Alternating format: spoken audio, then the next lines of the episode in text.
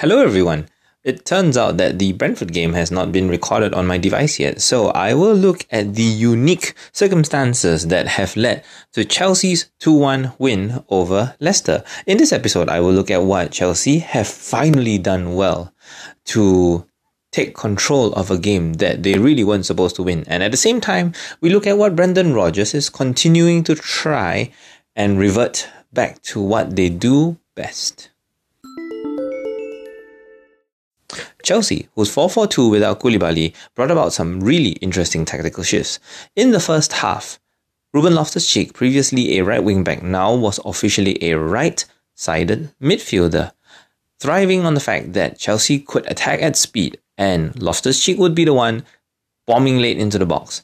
Now, this also owed to the fact that Chelsea's creative players were completely on the left. Mason Mount, in particular, shifted over to help Raheem Sterling and Cucurella continuously at least attempt crosses for Loftus Cheek. Now, the Gallagher red card almost completely turned things around, firstly because it forced Ruben Loftus Cheek narrow and essentially killed the game in the first half. So, without any particular events, when we went into the second half, Tuchel took initiative, bringing on Azpilicueta. Again, this is not a new tactic, but it's usually designed to bring the best out of their wingbacks, Cucurella and Reece James. Immediately after switching to a back five, Cucurella assisted the first goal, while Reece James eventually also bombed down the right side to assist the second.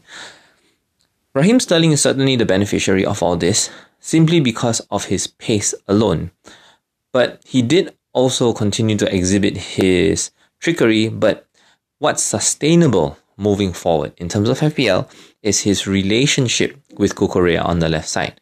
Now, it remains to be seen whether Tuchel will continue to field Sterling on the left with Cucurella as left wing back. But the moment we see this pattern continue to emerge, Sterling and Cucurella finally become the essential assets of Chelsea. Reece James, a quick note on the former right centre back turned right winger. His bursts into the channels were sporadic simply because Chelsea now balance their attacks between left wing and right wing. The unfortunate thing is that the connection that we hope to see between Cucurella and James wasn't apparent, partly because of the red card, but partly also because Chelsea don't sustain possession enough to completely pile on their opposition, even when they were 2 0 up. So Moving forward, Reece James will sporadically get returns, but it's not the same as we expect of a 6 million defender.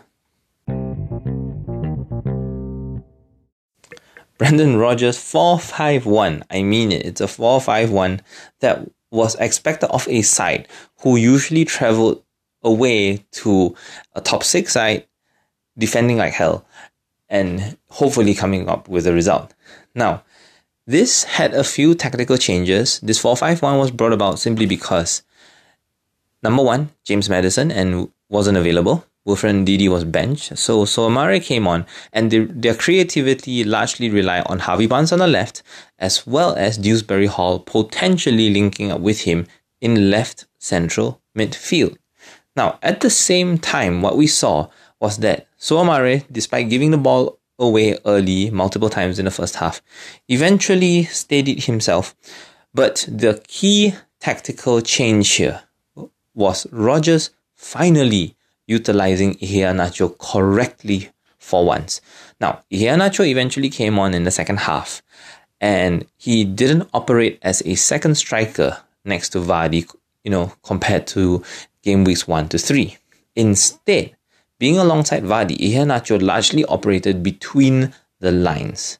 Now, when Iheanacho was the only forward alongside Vardy up front, he operated as a striker that dropped deep and he would burst forward himself. So he created a couple of chances in the second half, some for himself, some for Barnes. And what happened was that Rodgers, credit to him this time, recognized that when Chelsea switched to five at the back, the midfield was completely empty, with Jorginho alone without almost anybody beside him because Loftus Cheek remained high up as well as Sterling. Rodgers brought Ayoze Perez into midfield just to overload that central area, and it was essentially 4v2 at times with Leicester's four midfielders completely crowding them out.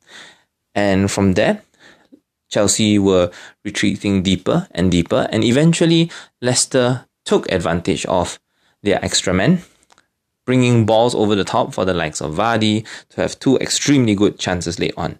Now, moving forward, Nacho being a number 10 definitely will be extremely appealing for Leicester because it brings about Harvey Barnes' potential, it creates chaos for Vardy, and more importantly, Timothy Castagne finally has a purpose going forward because he has multiple targets to aim at instead of just completely relying on their left flank.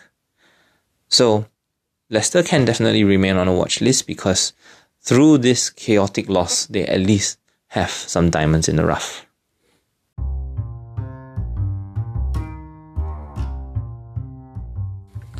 In conclusion, Chelsea went a man down, and despite looking like they were supposed to lose, somehow came up with tactical tweaks in the second half to triumph over Leicester.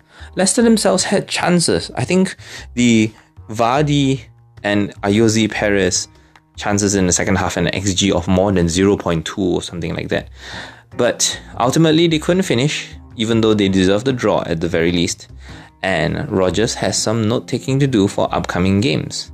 Moving forward, Raheem Sterling is definitely an option if he continues to work on the left side with Cucurella. While for Leicester, Iheanacho is probably the star that will spark Rodgers' comeback.